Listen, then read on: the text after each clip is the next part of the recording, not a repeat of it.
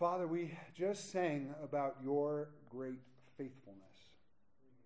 Your word tells us in Hebrews chapter 12 that we are surrounded by so great a cloud of witnesses.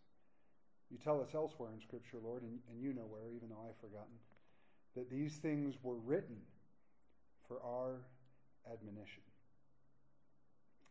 And when we sing about your faithfulness and, and we have these witnesses as we turn to Gideon or the rest of Gideon's account tonight, we see your faithfulness. We've seen your faithfulness throughout every book we've looked at so far. We're going to continue to see your faithfulness. And it's so easy to be distracted by the things of the world, by difficulties or challenges, or even when terrible things happen, which, you know, maybe they deserve our attention. But if it causes us to take our eyes off you and it causes us to forget your faithfulness, well, then that's the problem. So, Father, focus our eyes, our hearts, and our minds on your great faithfulness. In Jesus' name, amen. Door closed. So, uh, a couple weeks ago, we began to look at Gideon. And Gideon was called by God in chapter 6 while he was hiding from the Midianites. He was actually threshing. Now I got to look this one too. He was actually threshing out grain in a wine press because the Midianites were stealing their food, stealing their livestock, generally making their lives miserable. When God called Gideon, he said, Gideon, mighty man of valor. And Gideon's response was, Who, me? Um, because God loves to call us by who we can be and who we are becoming in Him, not just by who we think we are. So Gideon made a sacrifice to God. Gideon pulled down the altar of Baal. His father defended him. He called Israel to battle. And then he put out his fleece to be sure he had heard from God. And twice he did that. Both times God answered. And so Gideon was like, Well, I guess I better do this thing. And so we get to chapter 7. Then, then Jer- Jerubbaal, also known as Gideon, and all the people who were with him rose early and encamped beside the well of Harod so that the camp of the Midianites was on the north side of them by the hill of Moreh in the valley.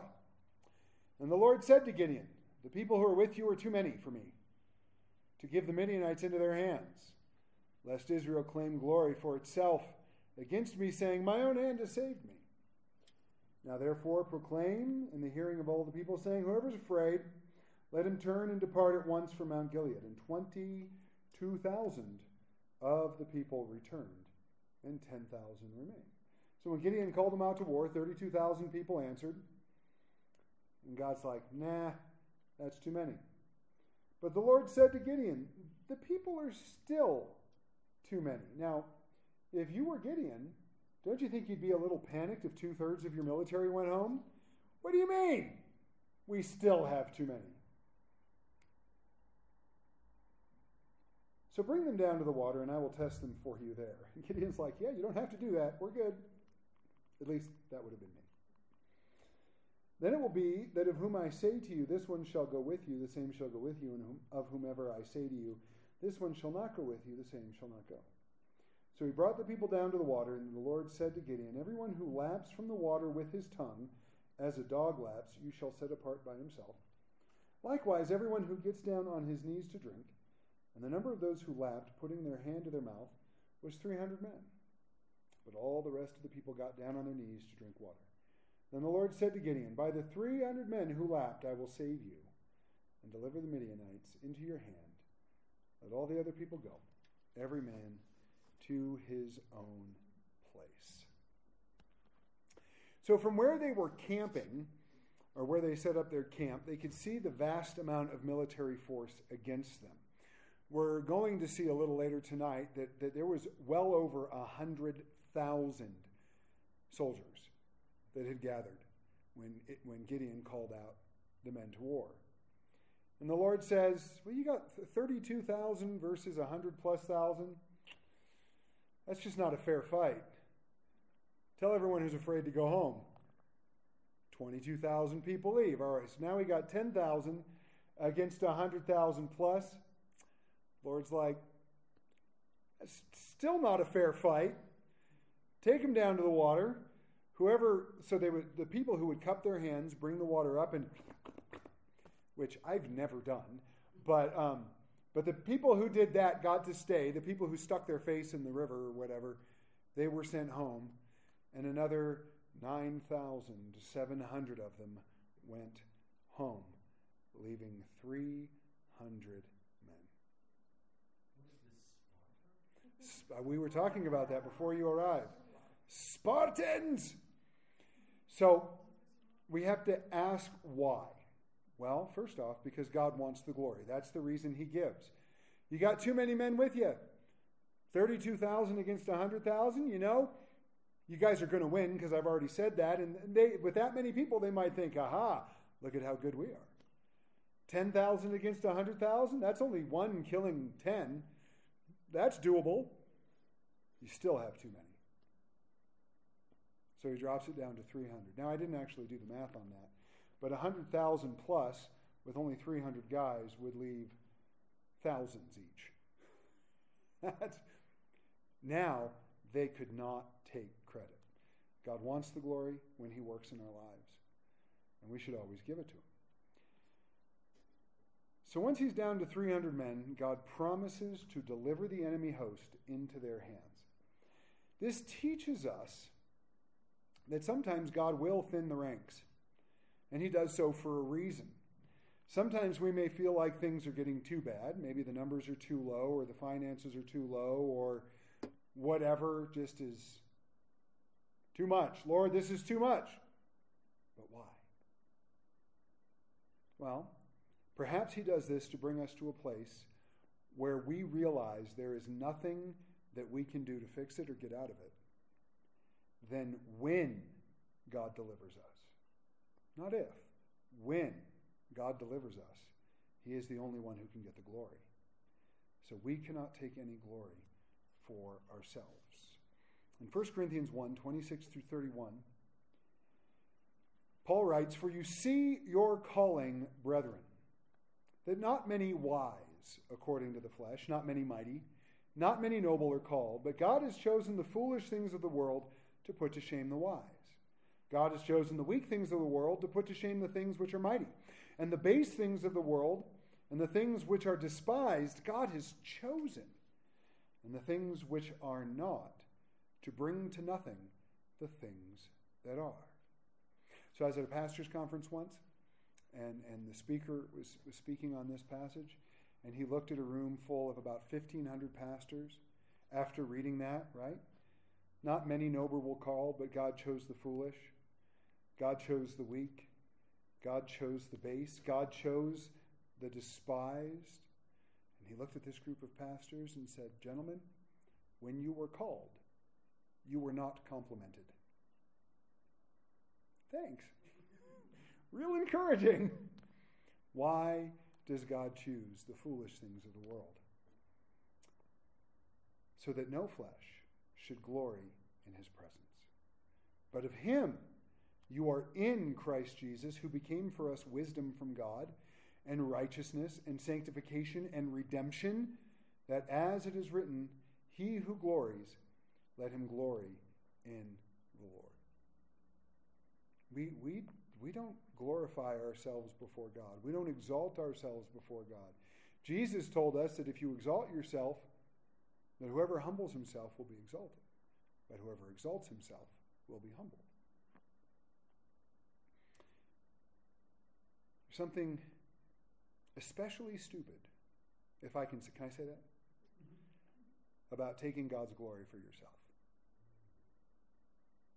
It, it's just such a bad idea. Billy Graham had three rules of ministry, which I've brought up in the past. And the three rules are never touch the women, Never touch the money, never touch God's glory. And I've lived by those three rules of ministry most of the time. I've never touched the money. I've never touched the women. There have been a few times where I got a little like Nebuchadnezzar. Look what I did. And oh my word was the Lord learned me quick. And then you'd think he would only have to learn me once. So we're going to move on. Verse 9. It happened on the same night that the Lord said to him, Arise, go down against the camp, for I have delivered it into your hand. But if you are afraid to go down, go down to the camp with Purah, your servant, and you shall hear what they say, and afterward your hands will be strengthened to go down against the camp. Then he went down with Purah his servant to the outpost of the armed men who were in the camp. Now the Midianites and Amalekites and all the people of the east were lying in the valley as numerous as locusts, and their camels were without number as the sand by the seashore in multitude. And when Gideon had come, there was a man telling a dream to his companion. He said, I have had a dream. To my surprise, a loaf of barley bread tumbled into the camp of Midian. It came to a tent and struck it so that it fell and overturned, and the tent collapsed.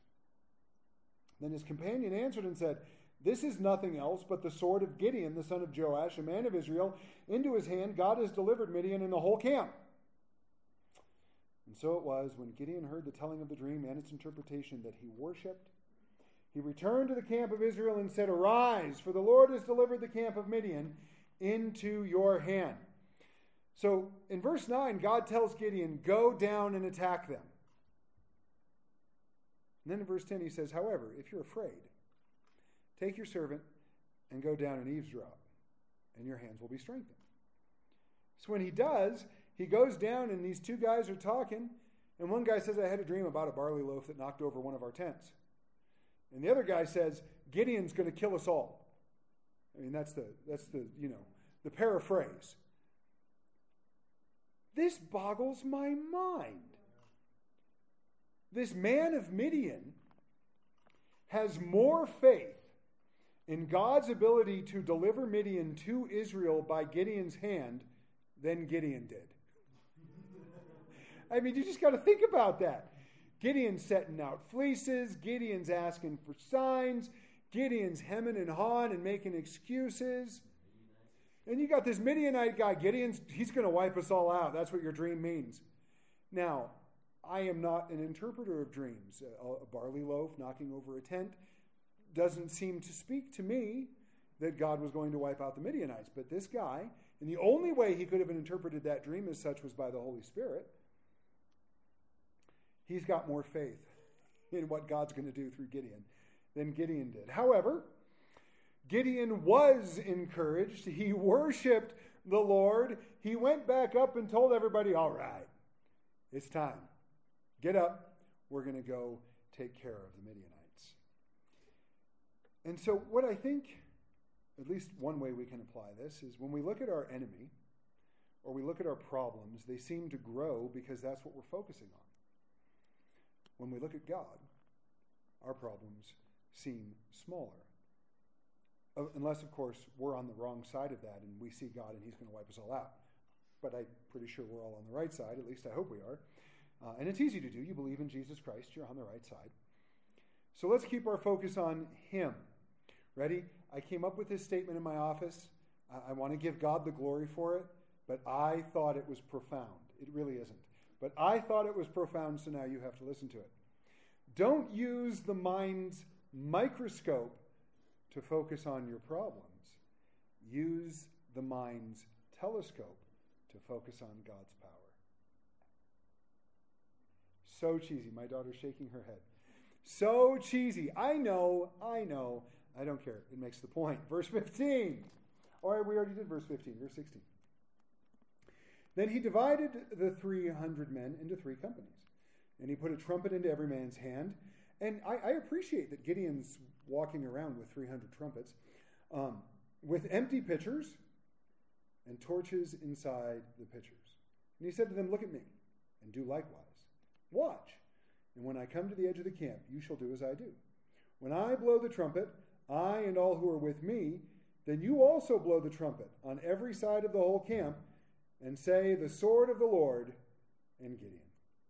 So Gideon and the hundred men who were with him came to the outpost of the camp at the beginning of the middle watch, just as they had posted the watch, and they blew the trumpets and broke the pitchers that were in their hands.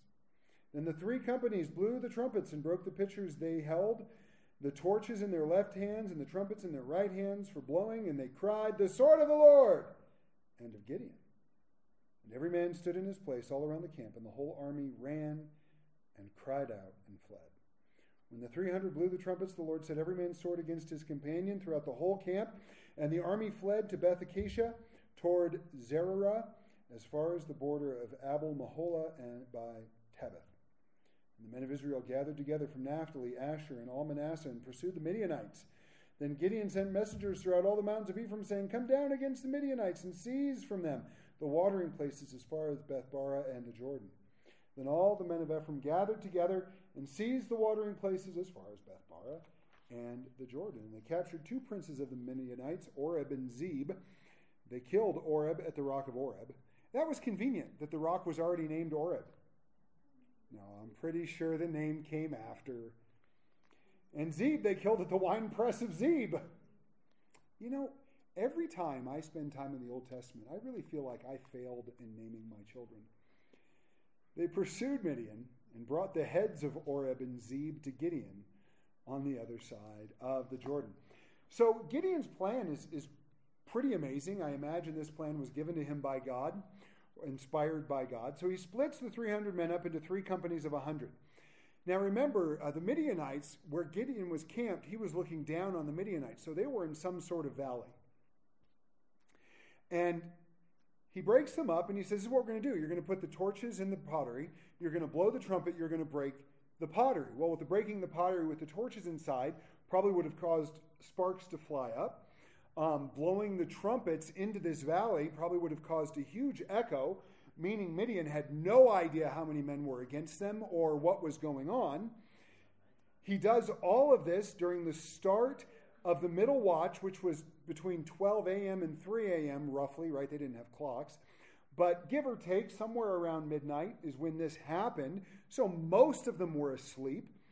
And then God sends confusion among the Midianites the Amalekites and all the people of the east, and they start to kill each other in the dark and in the confusion that occurred, which God had brought upon them. You see, now there's no way these 300 men could go, look what we did, right? They blew the trumpets, broke the pots, and watched the Midianites, Amalekites, and, and the people from the east kill each other. Right? Once they figured out was what was going on, that they were dying, they didn't know that there wasn't an enemy force upon them, they ran. So Gideon pursues them. He calls other tribes of Israel out to battle to finish them off. He specifically calls Ephraim to cut off their escape route over the Jordan River. He kills Oreb and Zeb. Just great names. We're going to get a couple others a little, or a little later on in chapter 8. Um, and the victory is underway. So we get to chapter 8. And in chapter 8, verse 1, now the men of Ephraim said to him, that's Gideon, Why have you done this to us by not calling us when you went to fight with the Midianites? And they reprimanded him sharply. So he said to them, What have I done now in comparison with you? Is not the gleaning of the grapes of Ephraim better than the vintage of Abiezer? God has delivered into your hands the princes of Midian, Oreb and Zeb. And what was I able to do in comparison with you? Then their anger toward him subsided when he said that.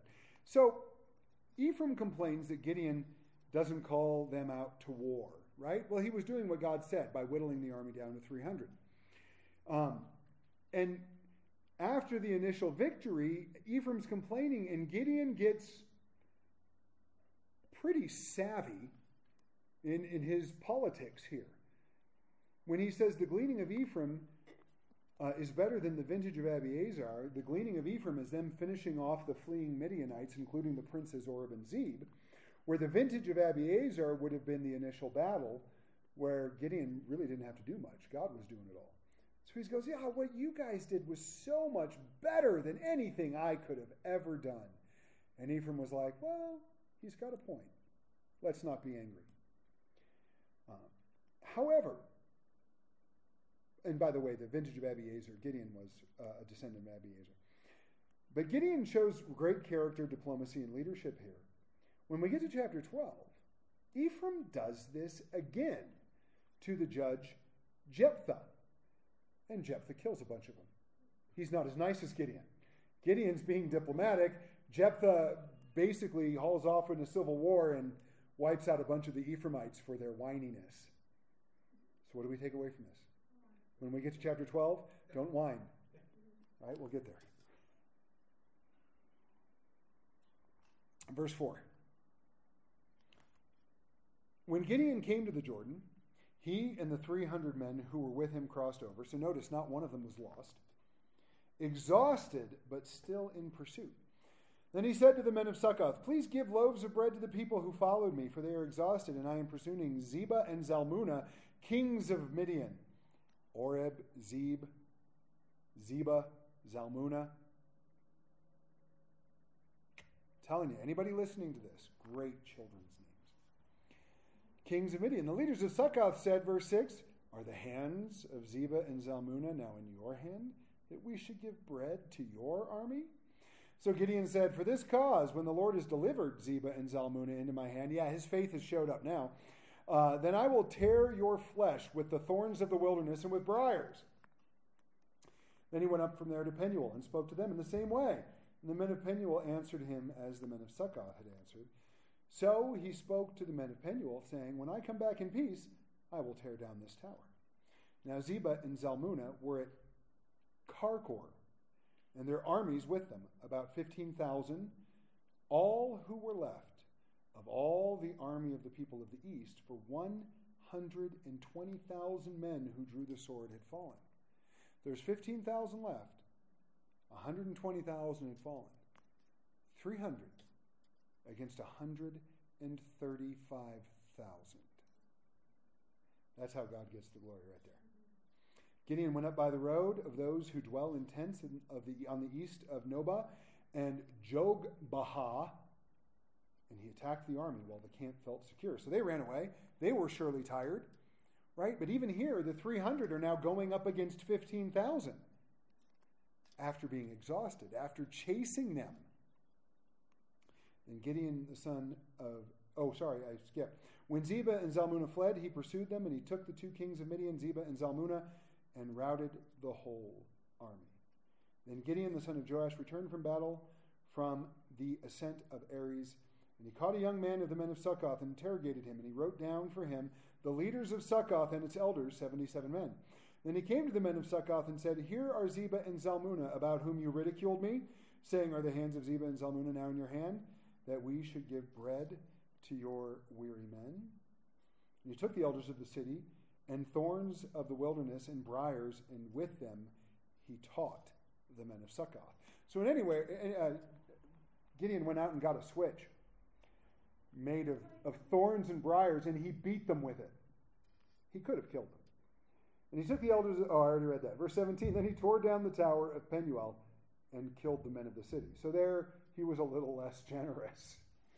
Um, so Gideon is military. They're exhausted. They ask for bread from Succoth and Penuel. They both refuse because the victory was not complete. Now, maybe they were concerned that if he pursued Zebah and Zalmunna and failed to kill them, and then Zebah and Zalmunna, I just like saying their names, um, found out that the men of Succoth and Penuel helped them, then they would go take some vengeance. So maybe they had a, a semi just reason.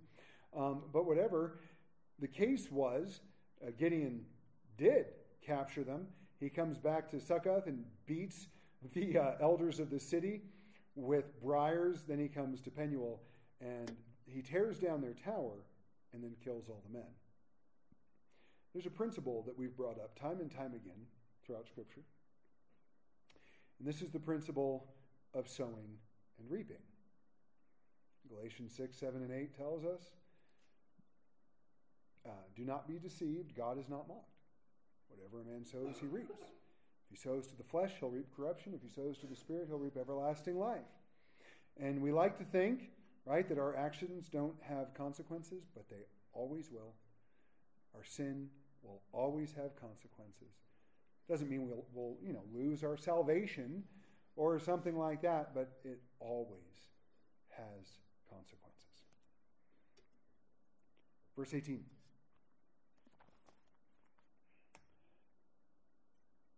And he said to Zebah and Zalmunna, What kind of men were they whom you killed at Tabor?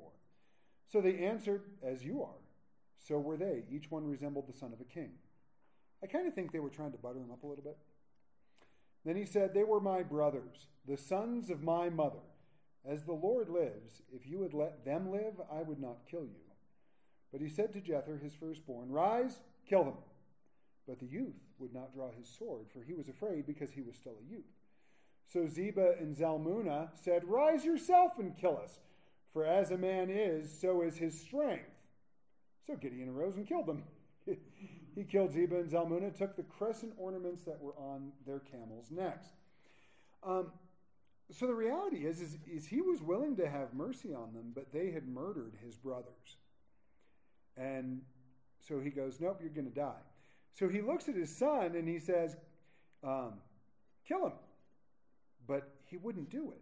Now, here's the interesting thing he was afraid, but the word youth here means somewhere between infancy and adolescence in the Hebrew.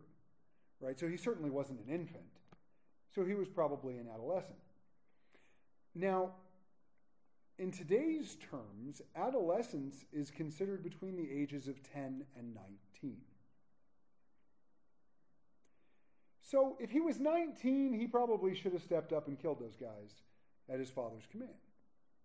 But what if he was 12 or 13 or something like that? Then I, got no problem with him being afraid to lop the guy's heads off. So Zebah and Zalmunna, I don't know what the thinking was here. Well, they taunt Gideon and said, Well, if you can't do it, when, when they say, um, Rise yourself and kill us, for as a man is, so is his strength, basically he's saying, Well, if you're a coward, that's why your kid's a coward. That's what that statement means. And Gideon goes, Fine. He chops their heads off.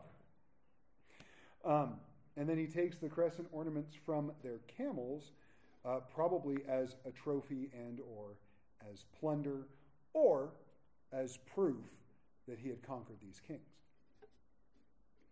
Uh, so we get to the end here, uh, well, verse 22 to 28.